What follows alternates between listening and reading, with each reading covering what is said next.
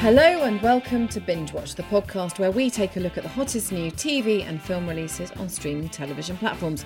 I'm Hannah Fernando, the editor of Woman magazine. And I'm Ian McEwan, writer on TV and Satellite Week magazine and WhatToWatch.com. And today we're looking at the new releases for the week starting Friday, the 10th of September 2021, including Sky's new forensic crime drama Wolf and the latest in the Netflix sports documentary series Untold.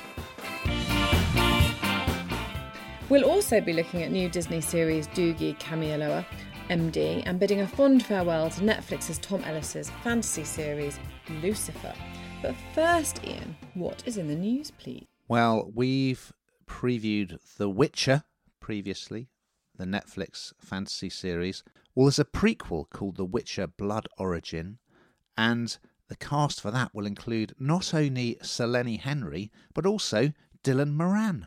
What else is in the news, Hannah? Well, Emma Corrin um, will star in Netflix's adaptation of D.H. Lawrence's novel Lady Chatterley's Lover, um, and the Crown actor will star alongside Jack, O'Don- Jack O'Donnell, Jack O'Connell, even in the steamy tale of an aristocrat's wife who embarks on a passionate affair with her gamekeeper. What is not to love, frankly? Okay, well, a pretty decent week this week, I would say, and we're going to kick off with a new crime drama on Sky Max.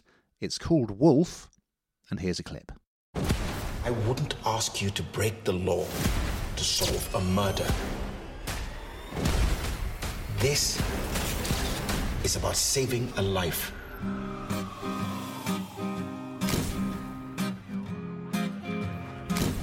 We've had a call out. Are you squeamish?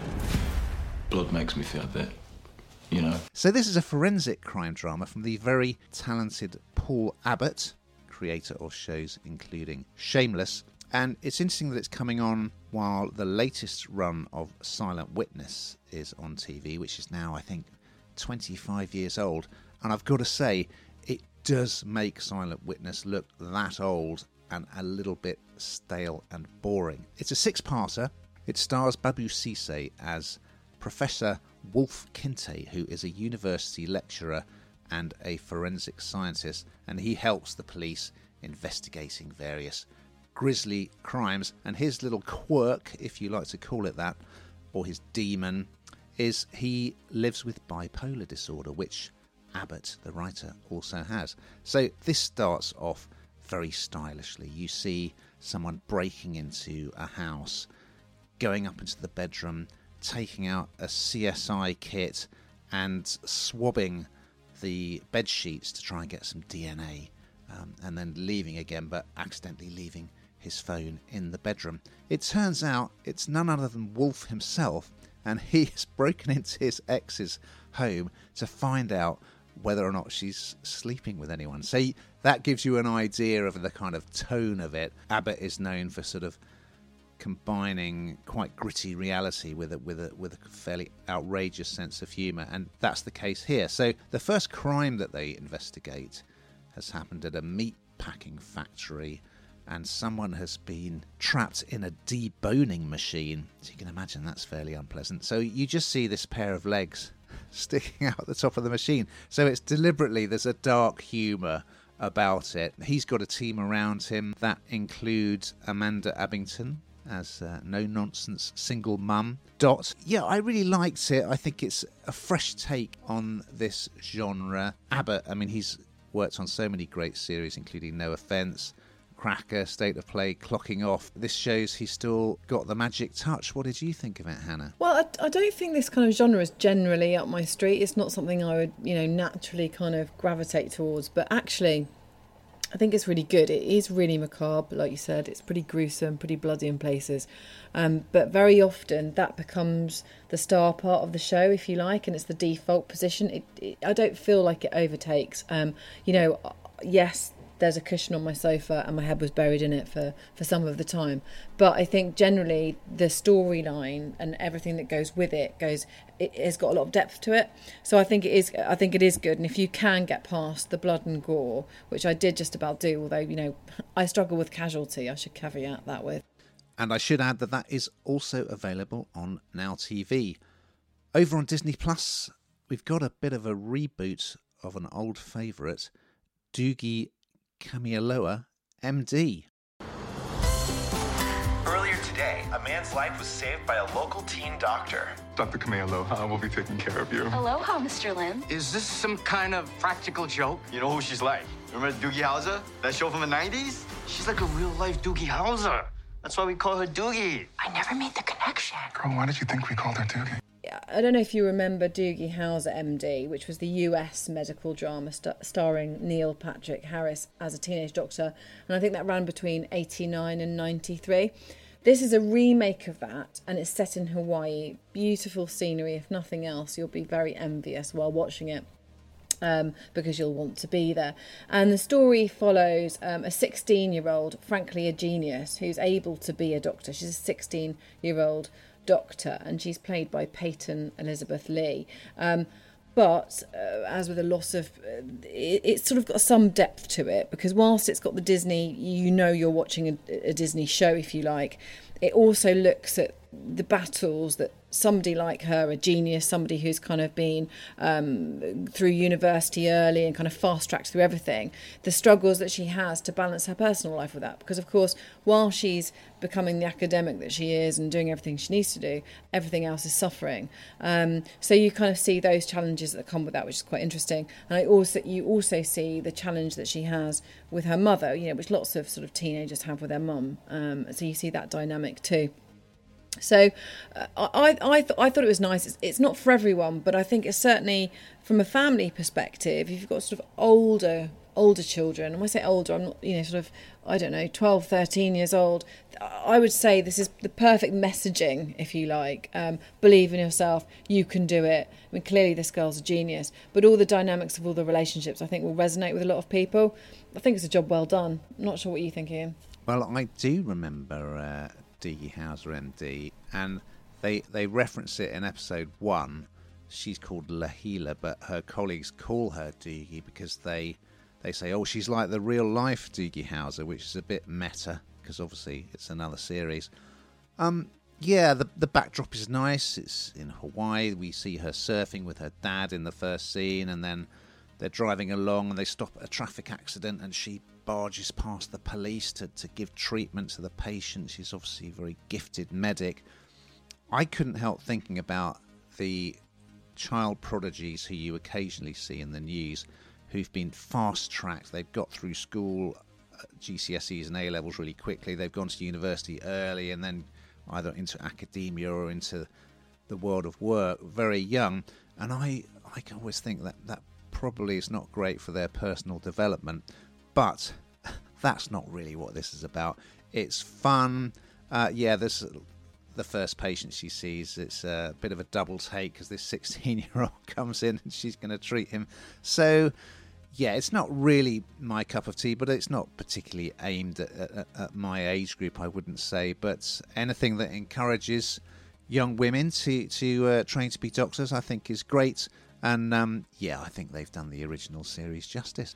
Over on Netflix, I've previously mentioned a sports documentary series called Untold, and they're dropping these one at a time. The latest episode is about the American tennis player Mardy Fish. There are endless demand for the new hope of U.S. tennis. There was a buzz about Andy Roddick and Mardy. Being the number one American, there's a lot of pressure. That means no whining, no complaining. I had trained for my entire life. I had to win every single time.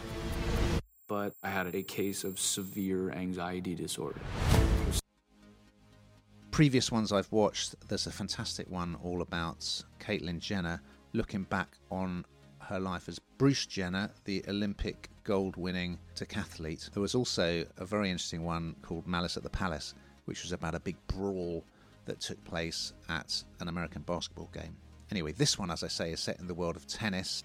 Mardy Fish was coming up alongside Andy Roddick, and they were coming after like a golden age of American players such as Agassi, Sampras, Courier, and there was a lot of pressure on to produce the next generation of Grand Slam winners.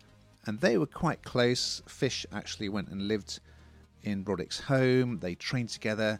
They competed together, and he looked like a great prospect. But once he he rose quite high in the world rankings, he won a silver medal at the Olympics. But he started to suffer from chronic anxiety, and he pulled out of a match against Roger Federer at the U.S. Open in 2012 as a result.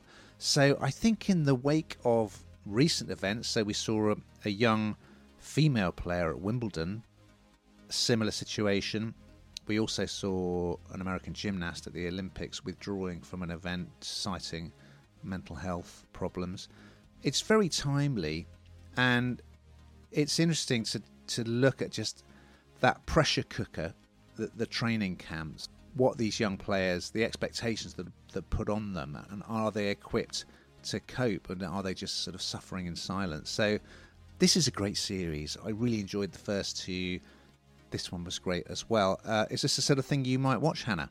Yeah, absolutely. I mean, I, I always like kind of documentary sort of, and particularly around sport. I always think you come away learning something and, and finding out some, about something, and particularly with this, different sports you might not know about. But I think with this, it's like you said, it's really timely because we have had people pulling out recently of of, um, of games, of sports, of of different things because of you know, mental health is at the forefront of absolutely everything as it should be currently, and the pressure that goes with it. And I think before now, people have had to deal with it or haven't really dealt with it uh, very well, and they've suffered because of it.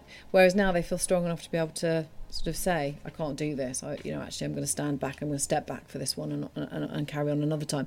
And of course, you know, we, we there's many people that have a go at these athletes for doing exactly that. So, you know, the, the kind of the woke word is banded around, isn't it? And um, they should just get on with it, pull themselves together, and, and, and what have you.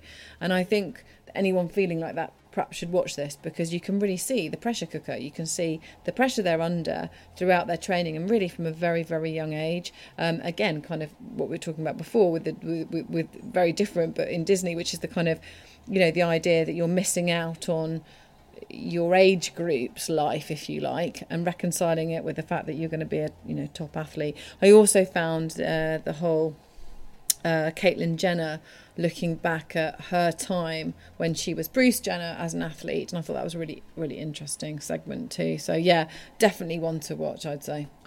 Also on Netflix, it's time to bid a fond farewell to a series that's served up some devilish good fun. It's now in its sixth and final season, Lucifer.